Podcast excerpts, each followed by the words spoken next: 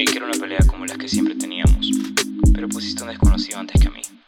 No era un gran día, era tan simple. Solo habían pasado un par de meses desde que terminé con aquel. Sabías perfectamente la situación. De hecho, las cervezas que te tomaste conmigo para llorar, las estaba pagando yo. Pasaron dos años y sabías perfecto que yo estaba bien, pero no te gustaba mirarme bien. Aparte, hablaste mal de quien por primera vez me trataba de maravilla, y en agonía te alejaste. Estabas enamorado de tres personas a la vez, y cada que te daba un consejo pretendías que yo estaba mal.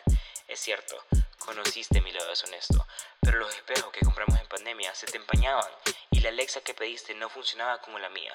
No le servía la alarma. Nadie te avisó que es imposible poder probar que no le escribiste a alguien, porque no le escribí. Ya sabíamos qué pasó esa noche. Tenías tres personas para escoger jamás, jamás revelé tu secreto. Nadie, nadie conocía a Crochito. Fue tu culpa porque preferís poner una escalera frente al espejo y subirla para no verte.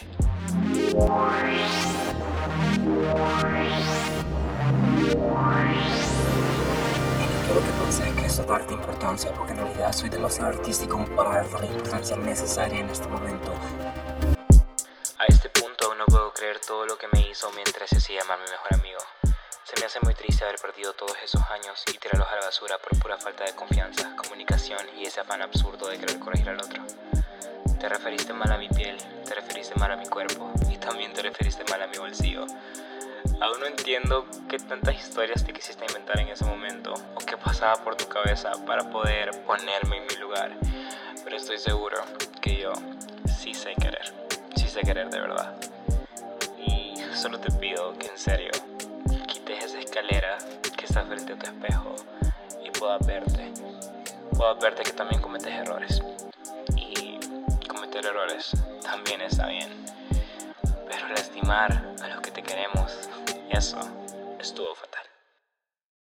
Ah, y se me olvidaba. Perdón. Perdón de verdad. Perdón por brillar tanto.